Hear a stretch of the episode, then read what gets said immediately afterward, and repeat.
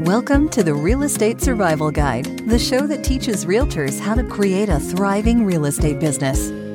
What is up, guys? Welcome to today's episode of the Real Estate Survival Guide podcast, and Merry Christmas. I hope you guys are having an awesome day with your family. Actually, most of you probably are hearing this on Tuesday, even though it's being posted on Monday. I'm not sure many of you are uh, going to work on Monday, listening to the podcast, or in the car going to showings today.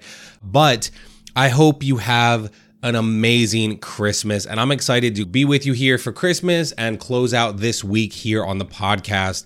And all this week, we're going to be talking about three different lessons uh, that I hope that as you close out twenty twenty-three and go into twenty twenty-four, you can apply to your business as I'm trying to apply to mine.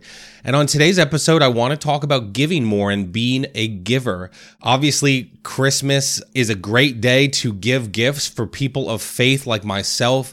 Uh, it is all about the ultimate gift in Jesus coming down and us celebrating his birthday, the Savior's birthday, on Christmas Day. And so I want to talk about giving more and giving gifts to you guys today because, you know, not only in the spirit of Christmas and all the lessons of giving to one another and also Jesus, uh, you know, and celebrating his birthday on Christmas, but I want this to be something you think about more in your business. I recently was talking to a realtor uh, who basically said something to the effect of that he does not give client gifts. And he said, you know, I am doing my job. That is gift enough. And, you know, as we get into twenty twenty-four on the podcast, I'm committing to try and read more. And so I'm, I'm going to be sharing some books that I've been reading. And one of them is Giftology, where it talks about the art of giving. But really, you know, Christmas is kind of this small microcosm of how I hope you guys think about and live your life, uh, not only as a person, but also in your business, to close out twenty twenty-three and as we go into two thousand twenty-four as well. I want you to be a giver. It's very interesting, you know, I've often studied, you know, the different love languages, right? And there's a book based on the five love languages, um, and they are, of course, quality time, words of affirmation, acts of service, physical touch, and gifts. And what I want to encourage you today is dive into these things. Of course, um, you're probably not going to uh, show physical touch to your clients. Uh, in some ways, that could be an awkward thing to do. Uh, and we're really only talking about gifts today, but all of these, you know, acts of service. How can you serve?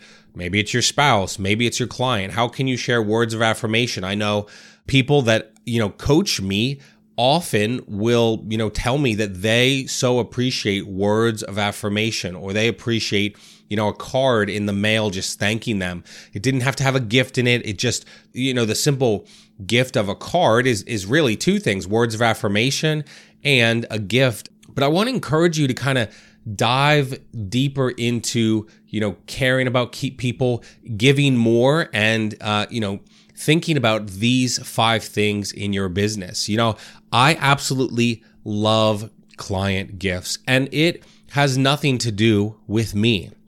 It has everything to do with the client. And so if you've, you know, and maybe you're listening to this because the person listens to the show thinking, oh, I don't, I don't really care what John's going to say. I'm never going to give a gift. I, I just want to encourage you that, you know, I think a lot of people, those who would not give gifts to their clients, kind of push back and say, oh no, you know, kind of like this person said, I, I do my job. I help them buy or sell a house.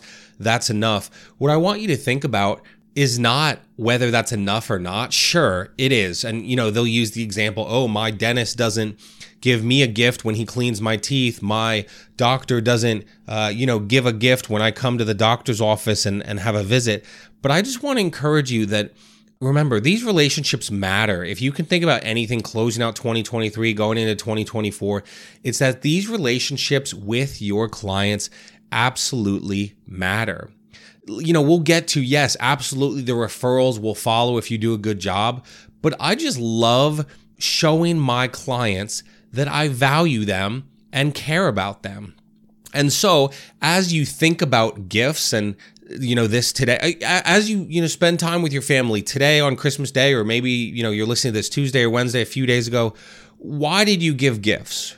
Was it because it was required? No, absolutely not. It was a way to show love and, and care for that person, right? You know, we had a great time a few weeks ago. We went to a local consignment shop, and I went with my son, Caden, and uh, my wife had our daughter, Liliana, and we just went in there and they each picked out things for each other. Now, of course, they are four and two and a half, and so they were like, oh, can I get this? Can I buy this? Can I buy this? But we tried to remind them, even in a small lesson, that we weren't there to buy for themselves. We were there for them to serve their sibling, their brother or sister in whichever case, and buy something that that sibling would appreciate. You know, as you think about this, and I hope this encourages you to try this at least a little bit, especially going into the new year with your clients, as you think about this, what I want you to understand is no, you are not required to give a gift for your client at all. You're not. You do a job, you get paid for it, that's fine. But what I want you to think about is, what are you really hoping for? You're hoping that you create a relationship that is memorable. Yes, of course, referrals can follow that if you do a good job, but you want to create a relationship that is memorable. And so what I want you to do is think about, if you'll consider this with me, and I hope you will, think about what would be a gift that will matter and be valuable to the person receiving it.